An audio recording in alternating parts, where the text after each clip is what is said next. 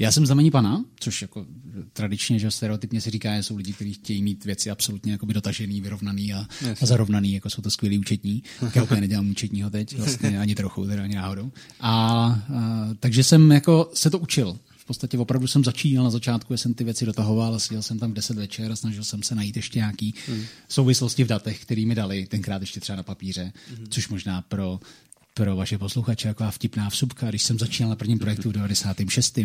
tak se nás na projektu 6 dělilo o jeden laptop. Střídali jsme se, aby jsme si mohli udělat nějaký svůj výpočet na něm. Jo. To je kuriozitka z pravěku. A jak se to dělalo dřív, když jste se to učili třeba ve škole? To jste měli normálně papíry, kalkulačky a počítali jste tam něco ručně? nebo? Jo, my už jsme logaritmický pravítka se nenaučili. Jo, jo. Takže kalkulačka už byla. Jo, jo.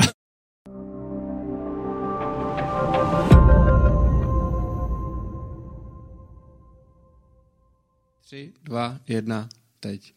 Ahoj Petře. Ahoj. Ahoj Petře, díky, že jsi přišel. Dobré ráno. Dobré ráno. Dobré ráno, my tady natáčíme dneska v 9 ráno, to je pro nás takový nezvyk. No.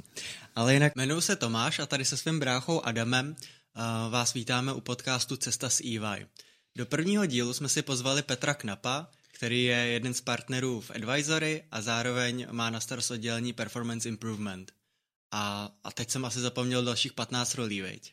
Přání, ale něco se ještě najde. No. Já jsem hlavně zodpovědný za region, který dneska má 17 zemí, v kterých děláme consulting. Aha. A kromě toho Automotive Mobility, tak další tři týmy, který přímo řídím v Česku, tak vlastně dělají ještě další témata v oblasti veřejného sektoru, v oblasti financí a robotizace některých procesů a pak v oblasti taky výroby a jakoby digitální vlastně, hmm. digitální fabriky, jak má vypadat uh, uh, fabrika budoucnosti. Aha, a to celý zapadá do toho advisory? To všechno je advisory a speciálně vlastně ta část, který říkáme performance improvement, aha, česky aha. zlepšování výkonnosti, no, jako říkáme consulting asi. Consulting. Ty jsi říkal na začátku, že, že vlastně v této oblasti, nebo v, v EY vlastně pracuješ 17 let, všeobecně v konzultingu 23 let. Co vidíš ty změny za, za, za tohleto období? Ty jsi už asi prošel úplně vším. To zní úplně děsně, co? 23 let. je, to, je to dlouhá doba, no, co si budeme povídat. Já jsem začal v Proctoru, první asi rok, rok a půl po škole a pak jsem teda šel do konzultingu před těma fakt skoro 23 lety. A ty jsi ve ŠE měl školu? Uh, ve ŠE, podnikovou jsem tam dělal. A hrozně mě zajímalo jakoby si vyzkoušet spoustu věcí průřezově. Mm-hmm. Vidět, jak fungují různý odvětví, jak jako různý témata, co manažer, eh, manažer řeší. A mě management zajímal. Hrozně mě zajímá, jak fungují organizace, kam se dají posouvat, protože když to vemete, jak je to jako hrozně komplexní, komplexní věc, jak uspořádat lidi, aby společně vytvářeli něco, co dává smysl a ještě je to trochu bavilo. Jasně. No a e, za tu dobu ta změna, jo, těch změn tam jsou prostě stovky a stovky. Když vemu ty dvě hlavní roviny, první rovina, jak se změnilo consulting jako takovej, Hmm. Od těch prvních dob, kdy stačilo prostě v 96. 7. přijít s nějakým hezkým příkladem toho, jak to funguje někde v Francii, Anglii, Americe, hmm. v rámci globální firmy přinést to sem a všichni jako by zírali a byl to pro ně ohromný posun a ta firma se jako zlepšila násobně. Po dnešek, kdy musíte být už velmi odvětvově vyhraněný, po prvních pár letech v konzultingu jinak nejste relevantní pro ty klienty, jsou výrazně sofistikovanější, že jo? všechno si dohledají. Hmm. Před 20 lety plus vlastně nefungoval internet, jestli si to umí ještě někdo představit. Jo, jo, jo. A, a smartphone, že jo, má kolik? 10, 11 let, že jo, pořádnej.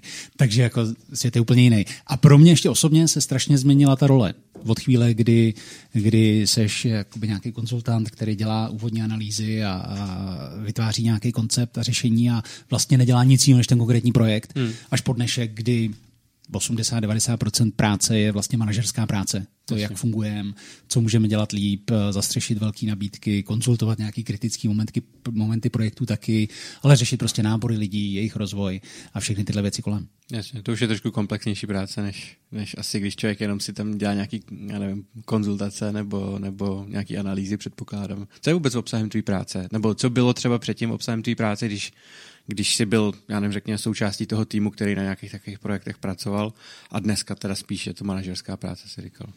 No tak ten začátek vlastně do dneška pořád ještě velkou část té práce konzultantů bude tvořit to, že se snaží pochopit tu organizaci, mm-hmm. ať už je to rozhovor, nebo přes nějaký data, nebo přes to, co ta organizace o sobě napsala ve směrnicích, v popsaných procesech a v tomhle všem, mm-hmm.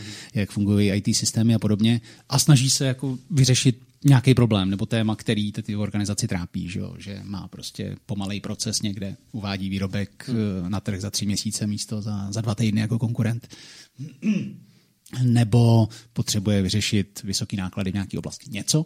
Takže tohle je vlastně jakoby ta hlavní náplň a v podstatě z 90% řešíte klientský problém, hmm. klientský téma, snažíte se pochopit je aktuální situaci a jaká vede cesta k úspěšné změně, která vydrží. Jo, a hlavně to vydrží, hmm. je, je ten největší, největší úskalí typicky. No a pro mě je to... Uh, a takhle ta... to, byl, a takhle to bylo i na začátku? Tak, tak jsi to vnímal i na začátku, když jsi nastoupil do EY? Takhle, když to obecně popíšu, tak to vlastně bylo před těma 23 lety a je to dneska, akorát, že jste prostě v úplně jiný úrovni sofistikovanosti, rychlosti, hmm. času, který máte třeba na tu analýzu, jo? že dneska nikdo vás nenechá zkoumat uh, firmu dva, tři měsíce, jako to třeba v tom půlce 90. ještě se dalo dělat. Dneska za dva, tři týdny to musíte pochopit, všichni čekají, jak jsem říkal, jo? že rozumíte už tomu jejich odvětví docela dost, hmm. takže se nebudete učit základy, pochopíte jejich specifika a spíš s nimi začnete hned řešit ty možnosti, jak to, jak to zlepšit. No a pro mě dneska ta hlavní, eh, jak se Adam ptal taky, jak hlavní téma je, jak líp může fungovat celá ta organizace, která je v našem regionu poměrně fragmentovaná, 17 zemí, v kterých se dělá consulting, Polsko, ty největší, hmm. Rusko, Turecko, Rumunsko, jsou strašně jiný země, úplně jiný důraz třeba na tom trhu je na některé témata, jiná konkurence. Takže tohle všechno je, tvoří jako hrozně komplexní obrázek. Nemluvím o tom, že už jenom řídit jako skoro 100 lidí v Česku samotným je, je hrozně zajímavá výzva. Dá se to vůbec? Tam vždycky na, na business škole nám říkali, že prostě ten tým, který člověk může jako, jako manažer řídit, tak je, že od těch, já nevím, pět až sedm lidí a, a potom už to ztrácí tu efektivitu. Jo, jo, jo. No to jsou ty staré časy, no. Dneska splošťujeme všechny struktury, že? Tak je to... Ale ne, ne, ne, není to samozřejmě řídit napřímo 100 lidí, žádný případ. No to je absolutní nesmysl. Uh, těch klíčových lidí v PI je, řekněme, sedm, s kterými to řídíme za každý z těch týmů, hmm. který jsem na začátku tak nějak načrtnul, tak je zodpovědný někdo. A hlavně ty lidi v těch týmech jsou strašně šikovní. Vybíráme si a rozvíjíme lidi, kteří jsou schopní fungovat hodně samostatně, přichází s nápadama. Na těch projektech vlastně potřebují spíš nějakou guidance než detailní supervizi. Na těch lidech to asi celý stojí, že jo? Jako no, jasně. Celý ten jasně. business. Absolutně. Na lidech a na tom, jaký know-how a zázemí ta organizace dokáže poskytnout. Hmm. A pak pochopitelně na tom, aby byla zajímavá práce u zajímavých klientů. Hmm. Hmm. Aby je to něčím bavilo, hmm. někam posouvalo, bavilo. aby řešili problémy, které jsou jako sexy a který uh, udělají nějakou reálnou změnu, posunou tu organizaci toho klienta někam dál. Ty klienti nemají jako problém s tím, že když prostě si najmou takhle konzultanty a pustí je vlastně ke, ke své, všem svým číslům, datům, informacím, nemají s tím jako problém, nemají, není tam nějaký riziko pro ně, že by to někdo v budoucnu třeba zneužil nebo něco takového. Jak se tohle vůbec řeší? Tak on se říká, že jako v té ekonomice jedním z hrozně důležitých jako assets nebo měn, který máte, je vlastně důvěra. Hmm. A, a my jako brand si dáváme extrémně velký pozor, aby těch 270 tisíc lidí, který ten brand po světě reprezentuje, tak aby v každém momentě byli uh, důvěryhodní, bylo na ně spolehnutí, mm-hmm. bylo jasný, že nezneužijou to, k čemu se dostanou. Kromě toho, že formálně podepisujete prostě dlouhý nějaký NDAčka, no disclosure mm. agreementy, no, který, eh, kterým se ta firma pojišťuje, ale i hodně pomáhá to, že jste s nějakým brandem, máte kredibilitu, jednak tu brandovou a jednak pochopitelně nějaký osobní brand. Jo. Se spoustou eh, našich lidí ti klienti buď dělali dřív, nebo dělali hmm. nějaký jejich kolegové nebo konkurenti. Spousta Takže, lidí se asi zná i ze školy, že jo, nebo prostě někde se potkali pracovně. Ta, tak když máme tadyhle tu českou kotlinku, tak samozřejmě v této vesnici se známe přes jednoho vlastně všichni skoro. Jasně, no, to je pravda. No. Je v něčem specifický ten český trh oproti třeba tomu polskému nebo maďarskému, jak jsi říkal? No, určitě. Jako najde se spousta odlišností. Český trh je poměrně sofistikovaný. Mě někdy překvapuje třeba, když se porovnáváme s tím, co děláme ve Francii nebo Británii, jak nároční jsou český klienti hmm. za pochopitelně relativně levný peníze, když to srovnám s tím, za kolik uh, se platí, hmm. kolik se platí konzultantům třeba v té Británii. Takže je, je to velmi drsný, velmi kompetitivní trh, nejenom tím, že jsou tady vlastně všichni velkí hráči a naši konkurenti globální, ale že se tady vytvořila i spousta malých firmiček, které vznikly v oddělením lidí, který třeba 10 nebo víc nebo méně lidí působili s nějakou velkou značkou. Mm. Takže teď mají nějaký svůj putik, jak tomu říkáme, Jasně. je jich prostě 3 až 10 a, a dělají nějaký téma prostě specializovaný a jsou pro vás taky ostrý konkurent. Jasně. Ty jsi na začátku říkal jednu celku zajímavou věc. Uh, co je... Um, ty jsi říkal, že eh, dřív to bylo tak, že stačilo jít prostě do zahraničí, podívat se, co tam ty firmy dělají, nebo prostě ty velké brandy dělají a, a přenést to sem do Čech a člověk byl za vítěze. Dneska si říká, že už to tak není, ale já nevím, jestli to tak je úplně jako pravda, protože mně přijde, že Čechy ve spoustě věcí, nebo vůbec ten český trh ve spoustě věcí je prostě vždycky několik let za tím, co se děje třeba v Americe nebo v Anglii. Nepřijde ti to? Je to tak, jo, je to tak. A my máme velkou výhodu, bych řekl, že můžeme kopírovat podle mě některý vyspělý evropský trhy se spožděním 1 až 3 roky, hmm. podle odvětví a podle tématu. Ameriku třeba se spožděním 5 let v některých věcech. Ale ten trik je zjistit, který ty odvětví, který ty trendy budou fungovat Nakonec i tady, dojdou i sem, protože někteří se jakoby vytratějí, zmizejí, nebo se trošku transformují, nebo v Evropě nemají takový dopad. Hmm. Jo, což je, já nevím, třeba i ten můj oblíbený automotiv, tak ten je třeba strukturovaný úplně jinak v Americe, kde kde jakoby máte velkou sílu těch dílerských sítí, někdy jsou i vlastněný těma automobilkama. Hmm. V evropských trzích typicky jsou to velký zase nezávislí hráči. Online je mnohem dál, i třeba v tom automotivu v Americe, než, než je v Evropě, nebo hmm. vůbec v Česku, že úplně jsme na začátku třeba, že auta. Takže jde o to, co co chytíte jako správný trend. Ale co jsem myslel tím, že to před 20 plus lety bylo jiný, že ti klienti vlastně ani nevěděli, co se přesně na tom západě děje. Mm-hmm. Dneska jakoby ta informovanost je prostě úplně na jiném řádu, že jo, prošli si nějakýma MBA, že jo, a pravidelně čtou, čtou uh, spousty věcí online nebo jinde a jsou na různých twitterových feedech, na všem možným a, a dostávají jakoby vlastně ty nové trendy se spožděním v řádu minut. Jo? Jasně. Takže tímhle neohromíte. Musí to být prostě něco, co je relevantní pro ně, aplikovatelný pro ně a pomůžete jim to také implementovat do reálné praxe. Jasně. že někomu dáte stoch chytrých, chytrých papírů, nebo chytrých slajdů jako není podstatný. Tak jako na tyhle ty úrovni předpokládám, že ti lidi všichni umí anglicky, že si umí tyhle ty věci najít, vyhledat z nějaký informace, které jsou pro ně relevantní. Na druhou stranu na těch školách se přesně učí to, že člověk musí s těma informacemi dobře pracovat. Hmm. Takže to je asi možná práce pro ty konzultanty nebo pro ty poradce, který, který mají přijít a, a vymyslet jim, jak to vůbec zapracovat do té struktury toho jejich podnikání. Že jo?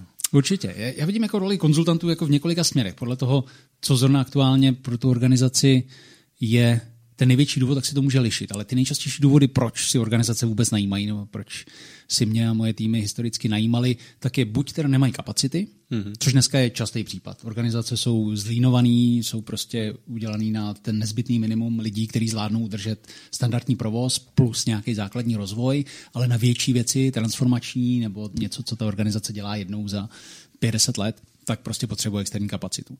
Nebo si je berou kvůli nějakému know-how, specifickému, hlubokému přehledu v nějaké nějaký oblasti, Může to být regulatorika, může to být prostě v oblast toho, jak se, jak se zkouší, testují mobilitní projekty nový, nebo cokoliv jiného. A nebo Což je takový ten, bych řekl, nejhorší případ, ale někdy tam ten aspekt toho je, že si oberou jako nějaký obětního beránka, který má vlastně prorazit, trošku ostrčí před sebe ten top management a má prorazit nějakou nepříjemnou změnu. Což ale nemusí být jenom takhle negativně, ale může to být i v tom smyslu, že pomůže trošku odosobnit tu diskuzi, která jako je nepříjemná. To znamená, potřebujeme reálně snížit stavy. Hmm o 5 o 10% v nějaké oblasti, protože tam nejsme konkurenceschopní, nebo ty lidi potřebujeme přesunout do jiné do jiný oblasti, kde nám scházejí, tak aby do toho nebyly prostě ty vztahové věci, které se vytváří v té organizaci nezbytně, že jo? Prostě v každém lidském společenství, který hmm. má víc než jednoho člověka, vznikají vazby a historie a staré křivdy a tak dále. Takže subjektivizovat vlastně tu debatu a zanalizovat ji tak, aby se došlo k reálně opravdu objektivně dobrýmu budoucímu řešení. Hmm. Jo, hmm. trošku z toho stáhnout ty emoce, které tam dělají paseku a, a udělat nějaké řešení, který má šanci vydržet díl a není tak závisí na těch konkrétních lidech, který třeba v té organizaci kdyby tam nebyli ti konzultanti, hmm. sami to řeší nějak prostě spolu upečou a, a nemusí být optimální. Jo, tak ta politika v těch velkých organizacích, to je prostě asi jedno z takových věcí, o kterých se možná tolik nemluví, ale, ale prostě to tam je, že jo. Ty, ty lidi, kteří na téhle úrovni jsou, tak samozřejmě někdy ty rozhodnutí nejsou úplně lehký, tak asi je lepší to vy se s tím možná setkáváte jako negativně, že jo? Jako mm, z pohledu toho, že já nevím, za váma někdo přijde, řekne, že chce něco udělat a pak ve finále vlastně zjistíte, že zatím bylo úplně něco jiného, že jo? Úplně nějaký jiný motiv, než, než Tohle je hrozně zábavný, protože vy vlastně pracujete nejenom s tou organizací jako s takovou, ale s osobní agendou těch manažerů. Hmm, Oni přichází s tím, že v tom něco musí být pro ně, že jo? ať hmm. už jakoby je to, já nevím, upevnění pozice, jako kariérový postup do budoucna, nebo prostě se předvíst nějakým hezkým projektem, který dobře dopad. Hmm. Ale, ale politiku já bych ji nevnímal jenom jako negativně, to je prostě způsob, kterým prosazujete věci v organizaci. Ano, jo? Když prostě, já nevím, kolik vás je tady, ale když budete pracovat v týmu v deseti lidech, tak je dobrý mít na své straně tři, čtyři spojence, když jako máte nějaký téma, který chcete, chcete vysvětlit všem, jako že dává smysl. Jo? Hmm. Takže to je, hmm. jak to v těch organizacích reálně funguje. Jo? Takže to je prostě způsob, jak lidský společenství fungují. Že jo? Hledají se spojenci a spojenci si udělali nějaký favory, že jo, nebo... A obzvlášť těch velkých organizací, že jo. Já si pamatuju, že třeba na, na Business School nám říkali, nebo jsme jakoby koukali na, řekněme, ten organizational behavior, chování těch organizací z pohledu uh, z těch spousty segmentů, ať už jde prostě o komunikaci mezi těma členama těch, těch týmů a podobně, nebo prostě z pohledu já nevím, tam bylo asi 15 různých oblastí, na které jsme koukali a přitom to byly stejný problémy, ta organizace měla stejný problémy, ale vždycky záleželo na tom způsobu, na tom pohledu, jakým jsme se na to dívali. Ale teda za sebe, já jsem nikdy potom nepracoval v nějaký velký korporaci, kde by bylo prostě, já nevím, stovky lidí, takže jsem neměl příležitost tyhle ty jako informace nikdy jakoby zažít v praxi. Fungujete, používáte jakoby podobný přístupy, který se učí dneska na těch školách?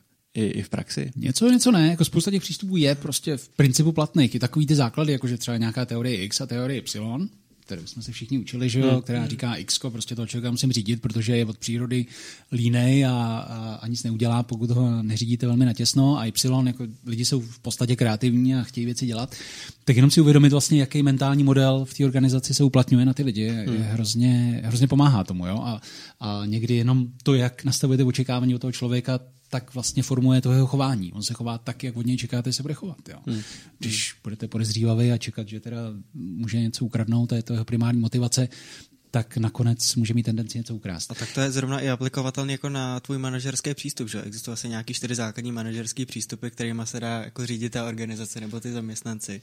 Tak to možná jak se mezi tím jako pohybuješ, když třeba poznáš někoho, že se mu třeba do nějakého jako projektu úplně nechce, jak ho jako ne přinutíš, ale jak ho, jak toho využ, jak využiješ nějaký jako jeho slabiny k tomu, aby to nakonec udělal? Slabiny, no spíš no. nějaký jeho motivace. Nebo, nějak, nebo, je, nebo je jako rozumět no. tomu, co je, co je pro ně ta motivace. Jestli je Aha. to je, sláva pro někoho to může být, jo, jako hmm. skvělý zářez na pažbě tím, že jsem dotáhl fakt jako high profile projekt, nebo je to o tom, že dělá s lidma, s kterými ho baví dělat, jo, nebo že se naučí něco jiného, nebo že může dostat cílovou odměnu za ten projekt, tak jako s tímhle asi je potom potřeba pracovat. Já obecně asi by mě popsali kolegové jako člověka, který nechává relativně dlouhý vodítko. Asi i proto, že z těch rolí, které jsme si řekli na začátku, je to hmm. zásadě jinak nejde, jo. jinak byste se z toho zbláznil, nejde to řídit mikromanažersky a to možná jedna z věcí, které jsem se učil za, ten, za těch 20 let.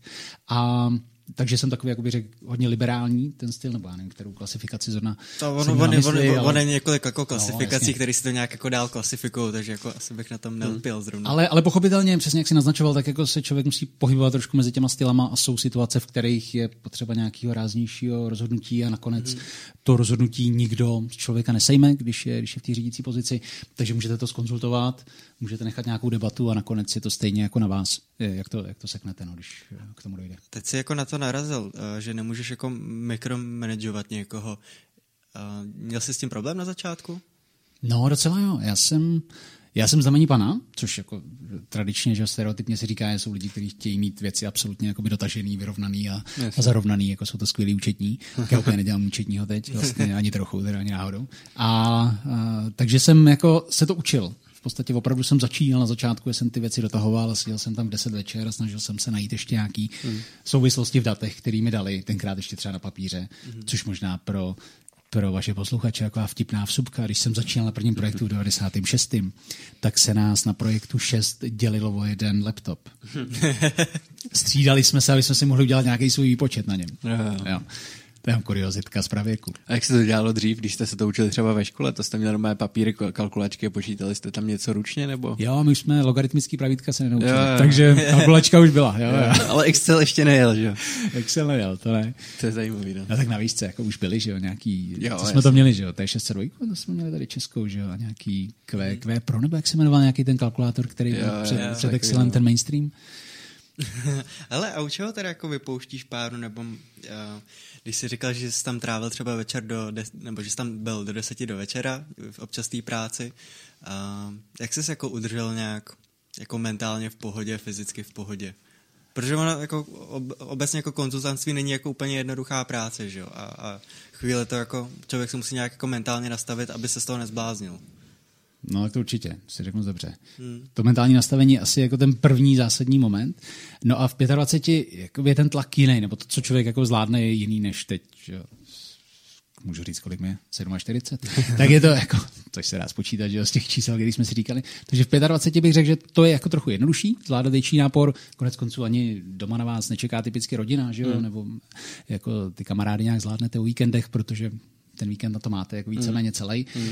Takže mnohem náročnější je ten balans ve chvíli, kdy člověk že má tu rodinu, což je pro mě nějakých zhruba posledních 15 let, eh, dvě, dvě holky doma, no a pak se jako musíte už učit nějaký disciplíně, jo? že ta práce vlastně je v zásadě nekonečná, že musíte si naučit plánovat do toho ty věci, které chcete stihnout, hmm. ať už pro vaše blízký, nebo i sám pro sebe, že jo? kdy se jdete projet na tom kole, třeba když tohle řeknu, nebo nějakou uh, ostřejší procházku s nějakým podcastem Jasně. dobrým, což jako v té doby, co mám Airpody, vlastně tak jako poslední rok a půl, je jo. to pro mě jako opravdu velký, velký posun v tomhle, že hodně věcí poslouchám.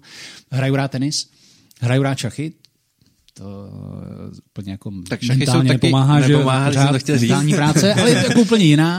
A je takový adrenalin, to já jsem se naučil hrát takový v rámci úspory, že hraju na online, online šachy a hraju jako minutový partie, že vlastně jo, máte na čas partie minutu, takže za pět minut odehrajete dvě, tři partie. A jo, takhle, jako, cel, jako celou hru, jo?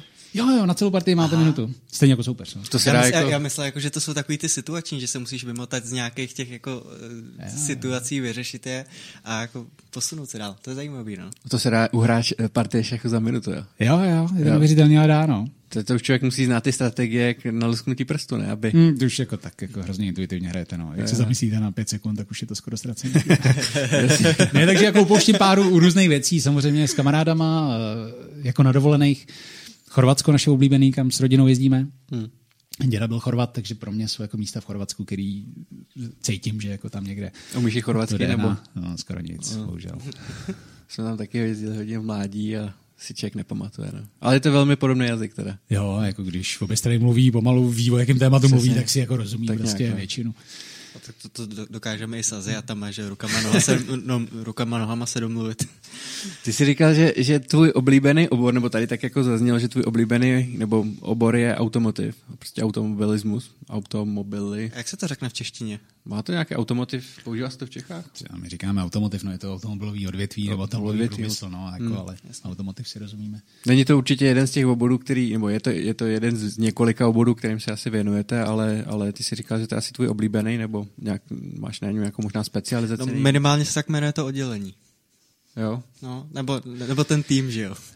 No mám k němu nejblíž, jako bych řekl, že ono jako ta manažerská, moje manažerská role přesahuje v Česku tady ty čtyři týmy, hmm. relativně rovnoměrně, nicméně ne ve všech týmech jakoby přímo dohlížím na ty projekty. V tom hmm. automotiv a mobility plus to manufacturingu, to jsou vlastně jakoby hmm. moje projekty v úvozovkách. Vždycky máte nějakého partnera na tom projektu, hmm. který ho supervizuje, takže tam jsem nejčastěji se objevuju já.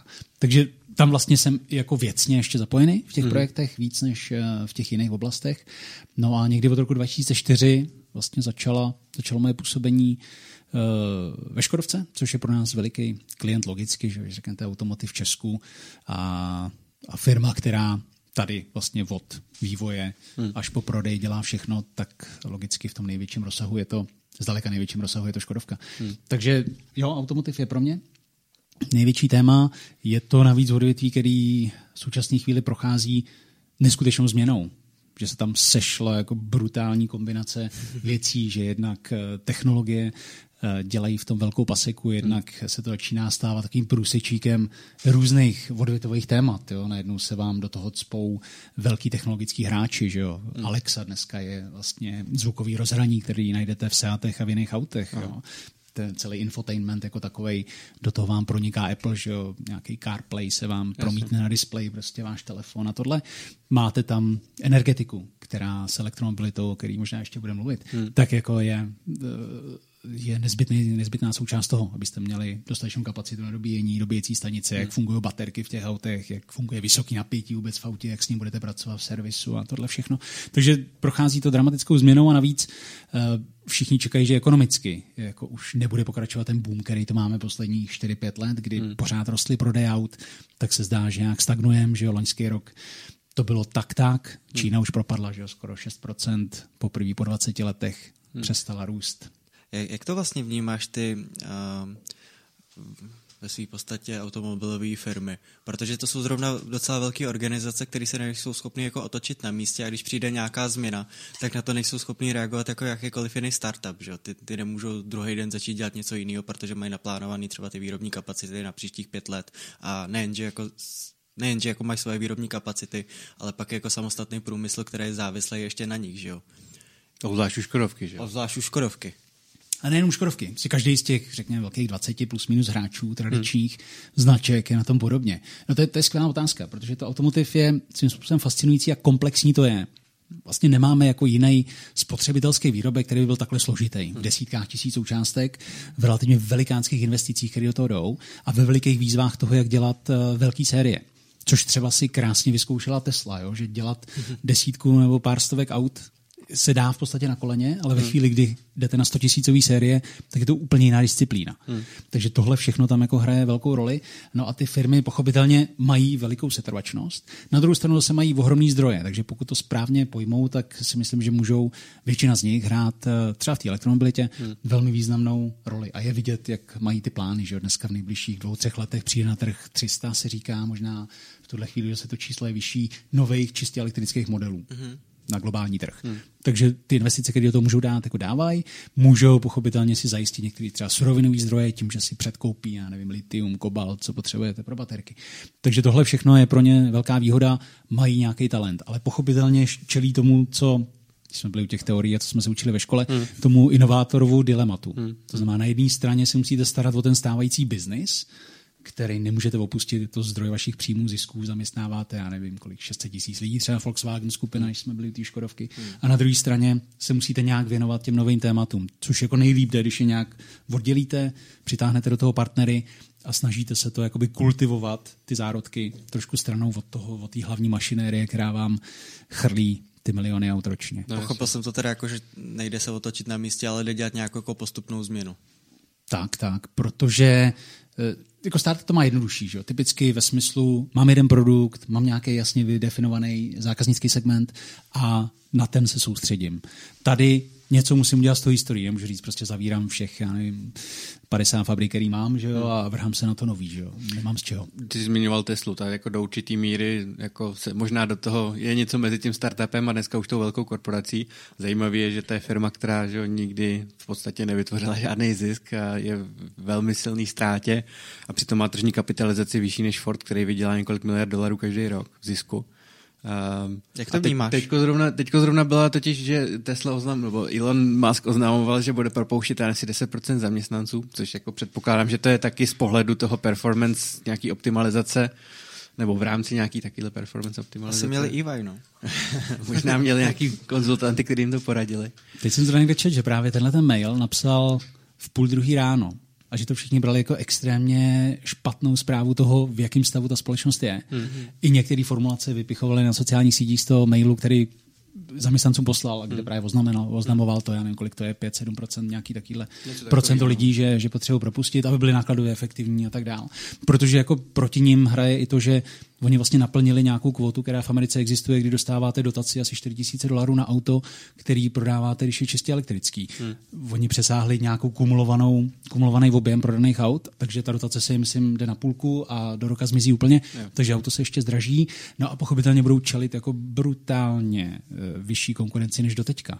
To jsem si jako nad tím taky přemýšlel, protože když si jako vezmete, že, že Tesla samozřejmě ta byla ta, ta firma, která přinesla tu elektromobilitu všeobecně na ten trh, ale tady jsou dneska tak zajetý velký korporace jako Volkswagen, BMW a prostě Audi a podobně, který, když se rozhodnou, že udělají elektromobily, tak během, asi to, asi to není, že jo, nemůžou se, nemůžou, prostě nemají na to technologii, musí jako to nějak, nějak, nějak, nějak pár let to asi trvá, než se jako obrátí, že jo, ale, ale můžou v podstatě převálcovat, že jo, Teslu.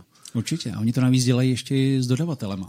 Tesla nekultivovala desítky let jako vztahy s dodavatelema, hmm. který dneska taky hledají své uplatnění a vytváří jakoby nové divize, nové fabriky, který, který uh, budou dodávat auta do, do, díly do elektromobilů. A jsou ještě větší hráči, než, než který si zmínil. Jo? Hmm. Nissan Renault je třeba v elektronice, no, je hrozně daleko, je to dneska vlastně jedna z těch největších korporací. Toyota, která sází zase na hybridní pohony a na, na vodíkové pohony. Všichni z nich mají prostě ohromnou sílu na tom trhu, mají hmm. sílu té značky. A navíc ještě je riziko, že Tesla se může dostat tím kolik stojí a jak se snaží pozicionovat, kromě teda modelu 3, že jo? Jasně. tak všechny auta do té doby byly takový ten iPhone a vy vidíte, že vlastně ten iPhoneový model se začíná zadrhávat. Jo? Hmm. To, že byste udělal velikánskou značku, která je prémiová, ale měla v objem, já nevím, 20% trhu nebo kolik iPhone v nějaký době měl, hmm. možná ještě má na některých trzích, tak najednou zjistíte, že to prostě přestává fungovat, když tam dostanete ty levnější konkurenty. Jo? Hmm.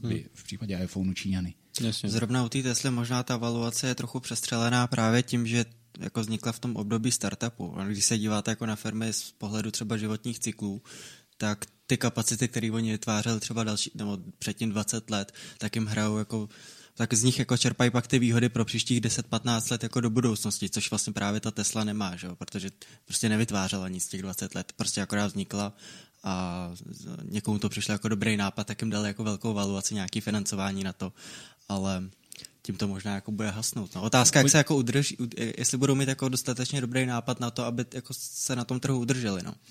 Přesně. Jako, oni těší hodně ze značky historicky. Ta značka má prostě nějaký hmm. appeal, profilovala se jako ti, kdo zachraňují planetu, že jo? A, a druhý veliký faktor je Elon Musk jako člověk. Já si myslím, že, že bez maska by ta, by ta valuace byla někde úplně jinde. Jo? Kdyby, nedej bože, já nevím, se mu něco stalo prostě zítra, tak si myslím, že to mělo gigantický dopad na hodnotu té společnosti. A to je to, co ve mně vyvolá jako takový veliký eh, jako mrazení, jo? protože hmm. společnosti, které mají takový ten bigger than life jako CEOs, hmm, hmm, tak ty málo kdy jako fungují dlouhodobě dobře. Jo, jsou na to spousty studií, že takový ty nenápadný CEOs, o kterých vlastně nevíte, který nestrkají svoje ego dopředu, jo. tak jakoby ty firmy mají mnohem lepší výkonnost dlouhodobě. Jako na druhou stranu potom historicky byly osobnosti typu Henry Ford a podobně, který jako přežili eh, ten růst své firmy v podstatě a do dneška prostě je to, je to ta osobnost braná jako prostě nějaká významná stojí v tom oboru. Že? Takže... Určitě, určitě. Henry Ford jako byl eh, jako fenomén pochopitelně a nastavil nějaký momenty toho vědeckého vědeckého manažerského přístupu, hmm. ale on nebyl ten, který potřebuje to své ego dávat na první stránky novin. Hmm. A to je si myslím ten problém. Jakoby. Já si myslím, že třeba u toho Ilona Muska je to do určitý míry spojený s tím financováním, protože on by no, samozřejmě, je to velký nápad, velká myšlenka vytvořit něco takového, jako je Tesla, za kterou je potřeba mít prostě obří množství peněz, který on by samozřejmě nevybral, pokud on by nebyl ten ten, ten mluvčí té myšlenky a ne, nebyl schopný to správně prodat eh, těm investorům. To už by dávno investoři přestali. To Protože kdyby investoři koukali vyloženě jenom na čísla, tak by pravděpodobně Tesla už dneska nebyla. Že? Jako, to si... můžeme probírat ještě několik dní, ale možná se chcete dostat ještě k dalším věcem. pojďme dál, no. Pojďme, pojďme dál. dál, no. Je tam... Uh... Mě by zajímalo vlastně, ty jsi říkal, že když že automotiv v Čechách vlastně znamená pracovat se Škodovkou, a jak se takový jako spolupráce domlouvají vlastně? tak Škodovka, stejně jako všichni v automotiv, je extrémně cost cautious, to znamená, jako dává si pozor na to, kde peníze utrácí, protože ten, ten biznis je brutální. Si vezmete jenom, co dneska vlastně dostáváte v ceně auta, ve srovnání v reálných penězích s podobně, eh, podobně naceněným autem před 20 lety, tak je to prostě jako třikrát, čtyřikrát větší hodnota. Že? Mm, mm. Není to jako v počítačích, ale prostě je tam ten vývoj jako dramatický. To znamená, všechno vlastně tendrujou, jakýkoliv prostě podstatnější věci jsou vyhlašovány nějakým elektronickým portálu, hlásí se do toho spousta uchazečů. Takže my se snažíme prosadit tam jednak naší mezinárodní znalost, naší znalost dlouhodobou té Škodovky, jak jsem říkal 2004, hmm. když jsem s nimi začal dělat, tak za tu dobu se mi docela poznal. Snažíme se jim prostě ještě vymyslet nějakou třeba kreativní, uh, kreativní řešení už té nabídce, jim ukázat, že bychom o tom přemýšleli tímhle způsobem. Tohle by byla jakoby nějaký nápad, jak bychom na to šli. Takže tímhle způsobem se snažíme vyhrávat tendry a pak pochopitelně procházíte že jo, nějakým procesem jako zasmluvňování a tak dál. No a pak je ale důležitý, hlavně jakou si najdete tu pracovní rovinu a ten, ten fungující model s tím zadavatelem. Mm-hmm. Tam je prostě člověk, že jo, ve struktuře, komplexní struktuře Škodovky, který má nějaký svoje KPIčka, má nějaké svoje cíle, no a vy musíte najít jak ten projekt jemu dokáže pomoct, jak, zasadí, jak se zasadí do souvislostí, protože jiný oddělení do toho přispívá, od jiných oddělení potřebujete vstupy. Takže pak hlavně jakoby nastavit funkční model, v kterém dokážete dodat to, co se od vás čeká. To je hmm. ten klíč úspěchu. A mluvili jsme tady o nějakých inovacích. A je to i něco, co Škodovka třeba řeší? Určitě musí řešit nějakou elektromobilitu a podobně. Máte to v rámci nějaké spolupráce třeba? Dělá se na tom? Určitě. Elektromobilita, tak vlastně je vynucená, extrémně urychlená tím, jak se v Evropě budou regulovat emise. Že od roku 2021 musíte mít průměrnou emisi 95 gramů. Hmm. Na té flotile, kterou prodáte, mimochodem dneska je průměr 120 gramů, to, co se prodává v Evropě za auta. A to se počítá, promiň, to se počítá jako na celý flotile, když prodáš milion autech, aut, jo? Jo, milion prostě aut prodáš, tak průměr 200 musí být. v Evropské unii, tak jejich průměrná emise musí být 95. Kodiak je 140, 150 a vejš, jo? Yes. pro představu a lidi chtějí čím dál tím více SUVčka. Jo? Takže tahle ta... Což je ještě, možná bychom mohli říct, že to je ten důvod, proč jako downsizují motory, že jo? Taky, jasně. To musí být jako extrémně složitý vzít aut, vzít takhle v obří množství, pro, kolik Škodovka prodá ročně aut? Milion? Milion, jedna celá jedna, něco. No, hmm. no, jako, a, a, jako dojít k tomu, že za ten rok teda prodá milion aut a teď ještě na celý ten vozový park musí mít průměr nějakých emisí na auto. Bacha, ne na celý, jenom na ten, co prodám do Evropy. Na Což tyhle regulace vlastně razí okay. Evropa, jo. což jakoby je, bych řekl, možná střílení se do vlastní nohy, protože v Evropě ten automobilový průmysl je ohromná část ekonomiky. Hmm, a my říkáme, tady budeme teda nejpřísnější a ty automobilky vlastně přinutíme, protože to nejde vyřešit jenom tím, že downsizují motory. Jo. Tam budu muset prostě zavést nějaký kus bezemisních aut, jinak mi ten průměr nevíde. Hmm. Jo, když na jedné straně zákazník chce čím dál tím víc benzínu, hmm. větší emise než diesel, CO2, hmm. a chce po mně SUV, těžší, méně aerodynamické auta, který pochopitelně mají emise taky větší, tak někde budu muset prostě najít, já nevím, 15, 20%, prostě by voko, musí být bez emisních aut, který prodám. A někdo je taky musí chtít na druhé straně. Jak si regulátor říká, my zregulujeme ty výrobce a někam si to prodejte. Že to nikdo nechce a hmm. bez pobídek to vlastně dneska není konkurenceschopný, hmm. kromě nějakého mikrosegmentu, řekněme, kolik 2%. Myslím, že trhu dneska kolem 2% evropského trhu tvoří jako elektromobily a to se počítá ještě plug-in hybridy, hmm. který můžete provozovat, takže vlastně jedete na spalovací motor, že ho nerobíte, což spousta lidí dělá. Takže tohle je ta ohromná výzva, elektromobilita je prostě veliký strategický téma a je to inovace, je to inovace, která vám sahá do výroby, která vám sahá do hmm. dodavatelských řetězců a tak dál. No a pak jsou takové ještě ty inovace, které se snaží dívat na to, co jako softwarově přes apky se dá řešit, co ten zákazník může chtít jako by novou službu kolem toho auta. Ne hmm. nezbytně to auto, který se změní a část těch bude elektrických, ale co ještě jako v tom autě může chtít, jo? Hmm. že to auto má connected, má ho spojený, že tam může prostě čerpat nějaký online služby a plus zároveň, že kolem toho auta můžu vytvořit nějaký mobilitní servis, že už to auto nebudu vlastnit, ale budu ho používat, protože chci si zajistit jako přepravu z bodu A do bodu B, ne nezbytně vlastnit auto, který mi pak stojí 95% času někde v garáži nebo na ulici. To je pravda, že dneska jako přichází na trh spousta takových těch alternativních řešení, jak člověk může být mobilní, že už to není jenom o tom, že prostě má každý svoje auto, spácí nějakou půjčku nebo nějaký operák, ale, ale dneska čím dál tím víc jsou eh, na trhu já nevím, nějaký možný služby, jak si to auto líp pronajmout, nebo jak ho prostě sdílet. A nejenom auto, jako obecně jako kola, koloběžky. V Americe hodně běží, tak jezdí takový, na takový ty elektrické skateboardy. To, to je ve své podstatě pořád taky jako ta mobilita. Pořád se jako člověk dostává z bodu A do B a teď už jenom, se jenom mění jako ten, ten způsob toho. No. Jo, ta last mile má vlastně ta... nejvíc těch kreativních řešení. Jo. Už tady se nám taky válí koloběžky po Praze. Když se podíváte třeba v některých čínských městech a vidíte tam hromadu, která má 15 metrů na výšku naházených prostě těch hmm. všech věcí, které se používaly a pak se zahodily v tomhle režimu jakoby sdílení je, je to trošku až scary. Jo. Ale Škodovka něco podobného taky určitě řeší. Škodovka jo? má vlastně svůj Digilab, který hodně, hodně propaguje, já nevím, kolik zhruba dva roky asi funguje jako právě přesně ta oddělená jednotka, jak jsme o ní mluvili, mm-hmm. která si zkouší inovace a testuje, co se na tom trhu dá dělat v oblasti právě toho car sharingu. Hopigo, jejich, jejich veliký eh, brand, který, který používají a v loňského roku kontrolují. Uh, smart parking, jakým způsobem líp zaparkujete v přeplněném městě, případně jakým způsobem se dá třeba používat auto jako nějaký místo na dodání, dodání věci vzdáleně. Tak jo. Okay. Já myslím, že jsme vyčerpali všechny možné témata a necháme tě, ať se může vrátit k práci. Moc děkujeme, že jsi přišel. Kde, vás, kde, tě lidi ještě najdou? A na LinkedInu předpokládám. Lidi mě najdou na LinkedInu, lidi mě najdou na Twitteru, fyzicky ve Florentinu,